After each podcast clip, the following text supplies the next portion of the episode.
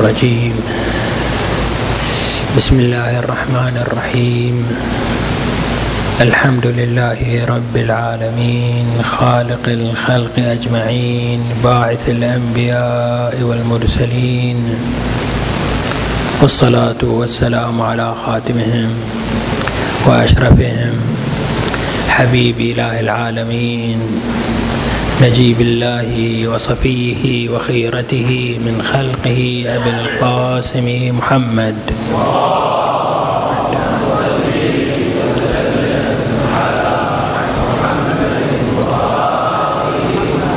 وعلى آله الطيبين الطاهرين الهداة الميامين واللعن الدائم الأبدي على أعدائهم وظالميهم إلى قيام يوم الدين. السلام عليكم إخواني المؤمنين ورحمة الله وبركاته. أوصيكم ونفسي بتقوى الله عز وجل وترك كل أشكال المعاصي والذنوب والتقرب إلى الله بالإخلاص في طاعته وعبادته. بسم الله الرحمن الرحيم. قال الحكيم في محكم كتابه الكريم ووصينا الإنسان بوالديه حملته أمه وهنا على وهن. حملته أمه كرها ووضعته كرها وحمله وفصاله ثلاثون شهرا. حتى إذا بلغ أشده وبلغ أربعين سنة قال رب أوزعني أن أشكر نعمتك التي أنعمت علي وعلى والدي وأن أعمل صالحا ترضاه وأصلح لي في ذريتي إني تبت إليك وإني من المسلمين أولئك الذين نتقبل منهم أحسن ما عملوا ونتجاوز عن سيئاتهم في أصحاب الجنة وعد الصدق الذي كانوا يوعدون. صدق الله العلي العظيم. سنتعرض إلى ظاهرة إنسانية طبيعية إلى حد كبير. هي جزء من فطرة الإنسانية. لا تنفك وهي التغير الطبيعي. والنمو الطبيعي للثقافة والمعرفة والسلوك والفكر من جيل إلى جيل. لا يشك أحد في أن تراكم المعرفة لدى الإنسان يتكون منها جملة من التغيرات الثقافية والأخلاقية والتعاملات بل حتى المعرفة العقائدية تتأثر بسعة معرفة الإنسان وتعرفه. ولعل ختم الأنبياء بالنبي صلى الله عليه وآله ظاهرة في هذا المعنى. فجميع الأنبياء عليهم أفضل الصلاة والسلام عاملوا البشرية بمستوى الثقافة والإدراك الذي يمتلكونه. فكل نبي كان يأخذ بيد الإنسانية إلى مرحلة جديدة من مراحل المعرفة الإلهية والتعرف على الله عز وجل حسب قدرة وإمكانيات المستوى الفكري لدى البشرية في زمانه. نتعرض اليوم إلى مسألة وهي إلى أين هذه المسيرة؟ هذا التطور من جيل إلى جيل، هذا التغير من عهد جيل إلى عهد جيل من ثقافة جيل إلى ثقافة جيل آخر. إلى أين تسير؟ وإلى أين نريد نحن بنو البشر أن نأخذ مجموع البشرية إلى أي مرحلة؟ لعل هناك اتجاهان لا يمكن إغفالهما الاتجاه الأول هو الذي يريد أن يرسم هذا النحو من العلاقة على نحو التطور. على نحو التحسين على نحو التوصل إلى أرقى المراتب في أسلوب التعامل بين الجيل القادم والجيل السابق. لكن هناك نظرية وهناك منهج بل وهناك مسار إنساني يبتني على أن العلاقة بين كل جيل وجيل هي علاقة تصاد هي علاقة تضاد. علاقة صراع علاقة تمرد للجيل السابق عن الجيل الذي قبله. ولعلنا اليوم نواجه هذا الاعتقاد هذه النظرية هذه الأيديولوجية هذا التفكير باجلى وأوضح صوره. وهناك توجه لدى جزء كبير من الإنسانية بل هو الجزء المسيطر على الإعلام وعلى الثقافة وعلى المعلومات في بني عند بني الإنسان، هؤلاء يريدون بمسار الإنسانية أن تكون حالة من التصارع المستمر بين كل جيل والجيل السابق له. ولعلي أتوقف عند عناصر هذا هذا المنهج وهذا الطريق. هذا المنهج يريد اولا أن يرسخ في أذهان الجيل القادم الجيل الناشئ جيل الشباب أن هذه الحقيقة هي حقيقة إنسانية. المواجهة بين الجيل ومن سبقه هي القانون الطبيعي الذي تعيش عليه الانسان الإنسانية. كل جيل بطبيعة الحال لابد أن يتمرد لابد أن يصارع لابد أن يهزم الجيل السابق لكي يثبت وجوده. أول هذه الظواهر هي حالة ترسيخ معنى الصراع الأجيالي كما يعبر عنه وكما يعبر عنه علماء النفس وعلماء المحدثون بأن هناك حالة صراعية بين كل جيل والجيل الذي قبله. ولا بد لكل جيل ليثبت وجوده أن يتمرد على الجيل السابق ويخرج عن أطر الجيل السابق ليثبت أطره وطرقه وأسلوب حياته ومعتقداته ودياناته. ويدعون ويدعون أن هذا هو المسار الطبيعي البشري. بل ليسوا فقط يدعون بل يؤكدون هذا الأمر بصورة تلو أخرى بأسلوب تلو آخر. من منا لم يسمع عن تمرد الأجيال تصارع الأجيال تنافس الأجيال؟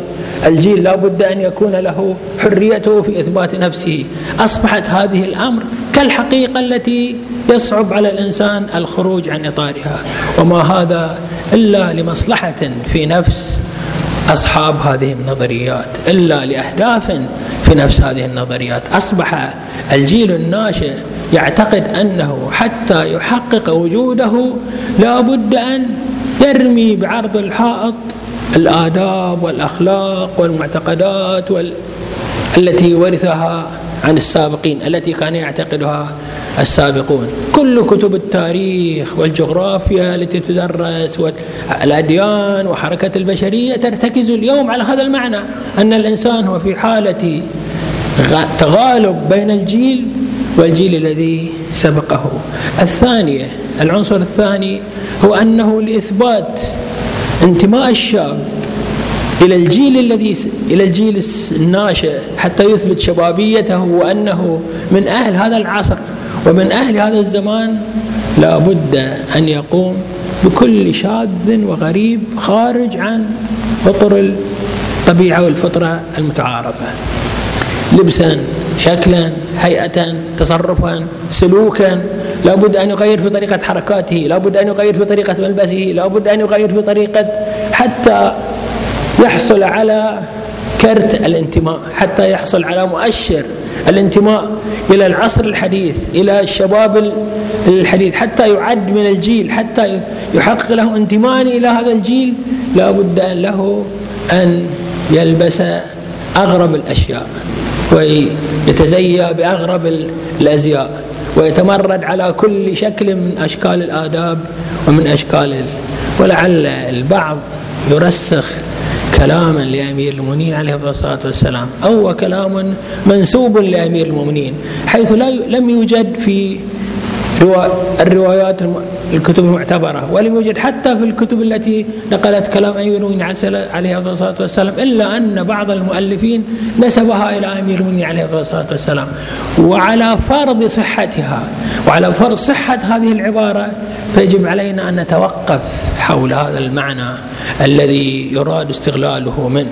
فقد روي عن أمير المؤمنين ونسب إلى أمير المؤمنين عليه الصلاة والسلام. الآن بغض النظر عن البحث السندي ما معنى مضمون هذه الرواية؟ لا تقصروا تقصروا من القسر يعني تجبروهم. لا تقصروا أولادكم على عاداتكم. وفي بعض الروايات على آدابكم. وفي بعض النقولات لا تقصروا أولادكم على آدابكم فإنهم مخلوقون لزمان غير زمانكم. طبعا الملحوظ في هذا الكلام أنه يتحدث عن القصر. يعني مو لا تعلمهم مو لا تأدبهم لا تقصرهم لا تجبرهم. وهذا صحيح. بغض النظر عما الذي تريده. تريد أن تعلمهم خيرا تريد أن تعلمهم أبدا آه، تريد أن تعلمهم أدبا. لابد أن تعلمهم برفق وبأسلوب معقول.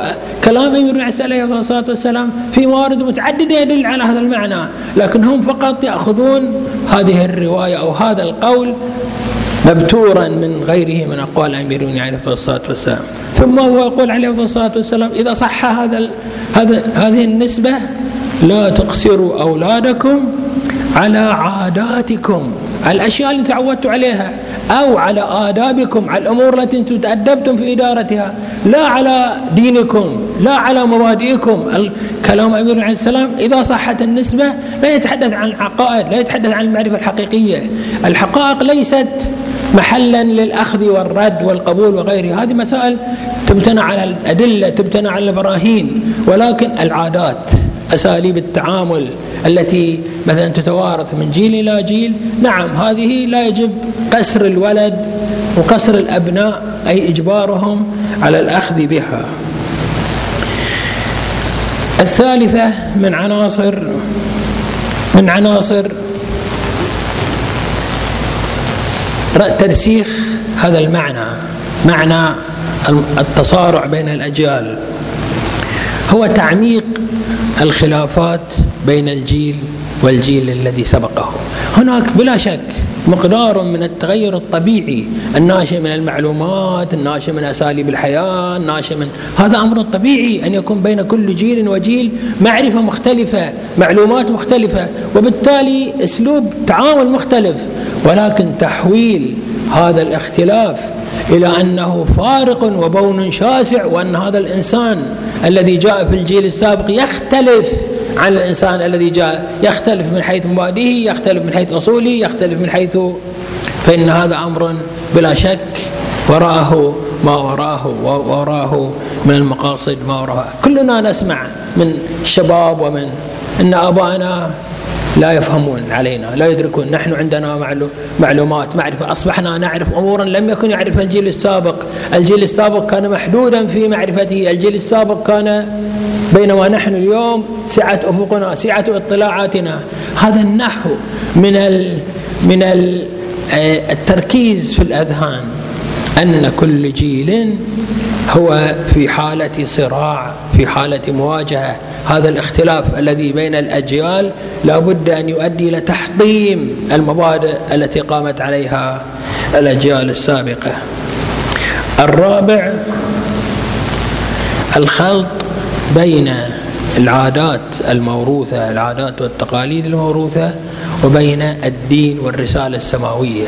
الديانات والرسالات السماوية نزلت بقواعد إلهية ربانية ليست محلا للأخذ والرد والقبول وعدم القبول وللتصحيح أو عدم التصحيح. هذه أمور حقائق يقدم عليها الإنسان بالدليل والبرهان والإثبات واليقين. أما العادات الجاريات بين الناس في سلوكهم في تصرفاتهم. فمنها السليم الذي يصح أن نأخذه ونستفيد منه ومنها الذي ليس له يعني معنى مفيد. من كثير من عاداتنا ليست مبنية على منفعة حقيقية هي مسائل متوارثة وعادات طبيعية. كثير من عادات الزواج من عادات الأفراح من عادات المآتم من عادات كثير منها هي موروثات اجتماعية وليست حقائق دينية وليست مسائل دينية حتى نقول بأنه يجب أن نجر كل ما لدى الأجيال السابقة ونضعه تحت منهج مجهر الاختيار. لعلي أتوقف عند هذا الرأي وأترك الحديث عن المنهج الآخر وهو منهج التطور الحقيقي للأجيال إلى مناسبة أخرى. في الختام لابد لنا أن نتوقف ولو للحظات أمام المناسبة القادمة بين يدينا. نحن على بعد أيام معدودة يومين أو ثلاثة أيام من ذكرى الحادثة المأساة العظمى لما جرى على أهل بيت النبوة والرسالة. الإمام الحسين صلوات الله وسلامه عليه وأهل بيته الأطهار عليهم الصلاة والسلام أكدوا على حقائق الدين ومعاني الدين. ليس بالكلام وليس بالنصائح وليس بالبيان وإنما بما قدموه من تضحيات بما قدموه من عطاء. ونحن في كل عام يا أحباب الإمام الحسين يا موالون لمدرسة أهل البيت عليه الصلاة والسلام في كل عام أنتم تعيدون هذه الذكرى وتحيونها في أنفسكم وفي مجتمعكم وفي عوائلكم فأي درس تريدونه من هذه المدرسة؟ ماذا تريدون من إحياء هذه المآتم؟ ماذا تريدون من إقامة هذه المآتم؟ هل هي مجرد ظاهرة تسيرون عليها من الآباء إلى الأبناء؟ هل هي مسألة تمر علينا بمعناها العاطفي والتأثري النفسي دون أن تغوص في أعماقنا. يجب علينا أيها الأخوة أن نقدم على مآتم الإمام الحسين عليه الصلاة والسلام ونتهيأ لها كما نتهيأ لصلاة الليل كما نتهيأ لأداء الفرائض كما نتهيأ للحج كما نتهيأ للعبادات بكل أنواعها. هذا نوع من الطاعة. ليس هناك درجة من درجات الطاعة لله عز وجل أعلى مرتبة من الانتماء. والارتباط بالإمام الحسين عليه الصلاة والسلام. ولهذا لا بد أن تظهر آثار هذه الدروس آثار هذه الحياة التي نعيشها خلال هذه الأيام العشرة تحت منبر الإمام الحسين عليه الصلاة والسلام. أنا أعرف أن هناك بعض النقائص في طرق إحيائنا لهذا المآتم أنا أعرف أنه لا يتوفر كل ما يتمناه الإنسان في مثل هذه المآتم ولكنها ولو بأقل درجة هي درجة إحياء ذكرى الإمام الحسين وآل الحسين وما جرى على الإمام الحسين عليه الصلاة والسلام. هذه في حد ذاتها بمجرد بكائك على الإمام الحسين كما ورد في الروايات من بكى أو تباكى دخل الجنة. مجرد هذه الحالة النفسية التأثر والشعور بالمأساة وصدق الموالاة لآل بيت رسول الله صلى الله عليه وآله. حينما يحققها الإنسان في نفسه فإنها ترفع بيده من دركات الجحيم إلى درجات النعيم والقربى من الله عز وجل. فمن المفترض علينا يا أخواني يا أبنائي أن نحيي هذه الذكرى بروح العبادة لله عز وجل. الإحياء لأمر الله عز وجل. ولهذا يجب أن تكون حياتنا بعد عاشوراء.